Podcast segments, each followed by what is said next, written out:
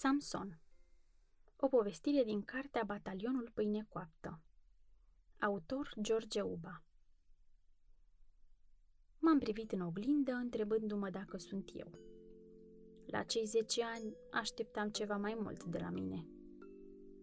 Aveam un coleg de școală, mai mare de ani, care mă impresiona prin mușchii lui reliefați. Îl chema țără.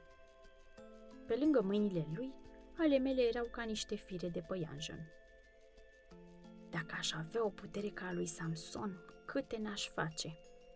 Am gândit eu imaginându-mă în acțiune. De acum aveam o grijă. Să procur putere. De câteva săptămâni ridicam niște greutăți de fontă de câteva kilograme în speranța că în curând va spori forța și vor ieși în evidență mușchii la care tot visam. Așa citisem într-o carte. În ciuda perseverenței mele, nu se cunoștea nimic. Trebuie să fac o probă, mi-am zis. Ia cureaua asta și leagă mâinile la spate, dar strâns, i-am zis fratelui meu. După ce m-a legat după instrucțiuni, am încercat să mă desfac de legătura de piele. Am transpirat de efort, dar nu s-a întâmplat nimic eroic. Vrei să te dezleg? mă întrebă fratele meu. Nici nu mă gândesc. Am replicat reluându-mi luptele. Bine atunci, până mă întorc de la masă, vreau să văd cureaua bucăți, zise Lică în jocură. Nu era corect. El mergea la masă și eu, lac de sudoare, mă chinuiam să scap din strânsoare. Îmi părea rău că nu l-am lăsat să mă elibereze. M-am trântit jos, încercând în diferite poziții să scap de prizonierat. Mi se făcuse foame și sete. Fratele meu nici după o oră nu s-a întors.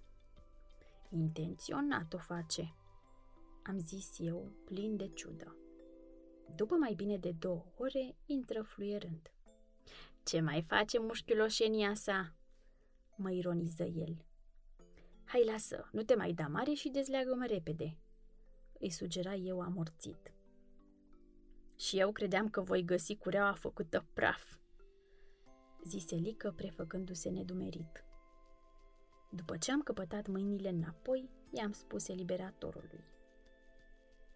Dacă aș fi mâncat înainte de a mă lega, cred că nu mai găseai tu cureaua întreagă. Fără doar și poate, spuse el în zeflemea. Tu nu vrei să încerci? I-am zis gândindu-mă să-mi iau revanșa. Nu, mersi, n-am timp să fac pe grozavul, zise el, intuind ce în mintea mea. După ce am mâncat, m-am ales cu aprecierea mamei, care a fost mulțumită că am mâncat tot ce mi-a pus pe masă. Numai eu știam cum am făcut rost de pofta aceea de mâncare. Cu o zi înainte, citisem în Biblie despre Samson. Mă întrebam de ce Dumnezeu nu mi-a dat și mie o putere ca acestui om. Biserica ar fi mândră să aibă un ocrotitor pe lângă ea. Și apoi sunt atâția dușmani care trebuie puși la respect. Mi-a venit o idee. Frate meu, vrei să mă mai legi odată? Ce te-a apucat? Nu ți ajunge? Ridică el ochii dintr-o carte. Acum mă legi cu altceva, am insistat. Ia o papiotă întreagă și leagă-mă cu toată ața peste mâini, cum l-au legat pe Samson. Tu o să fii filisteanul. Când termini, strigi ca în carte. Samsoane, filistenii sunt asupra ta. Ce zici?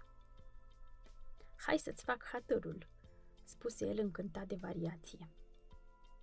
După ce prăpădi toată papiota, înfășurându-mă cu ea, m-am întins în pat, prefăcându-mă că dorm. Samsoane, filistenii sunt pe tine!" strigă Lică, câștigat de joc. M-am ridicat și dintr-o mișcare, firele subțiri au pleznit fără să se opună. Încântat de isprava mea, am răcnit la fratele meu.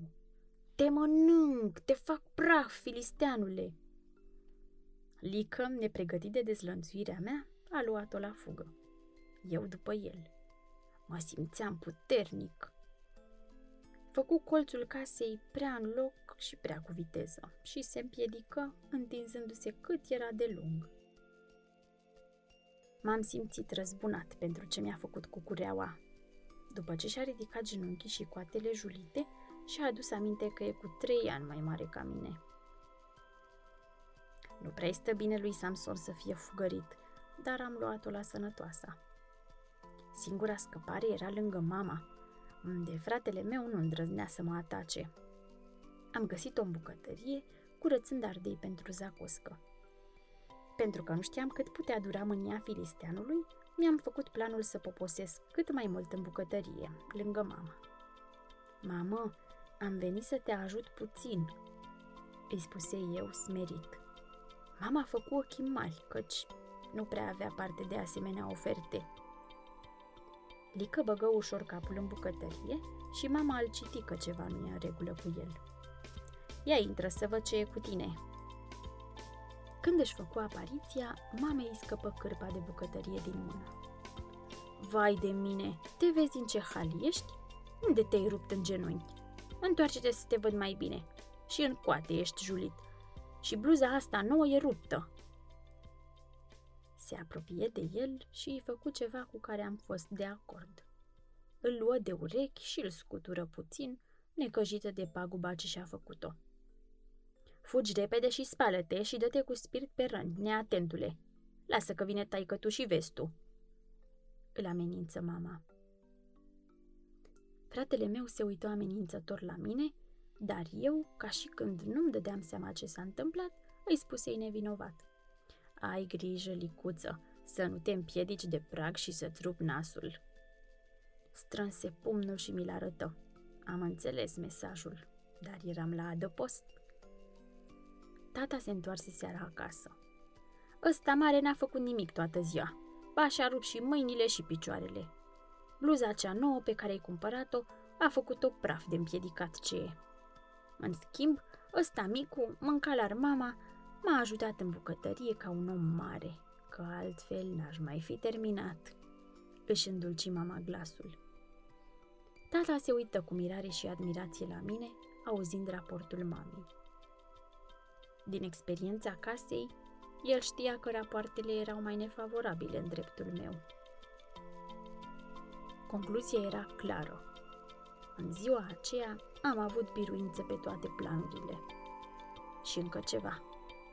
A trebuit să recunosc cine a fost cel mai puternic în acea zi.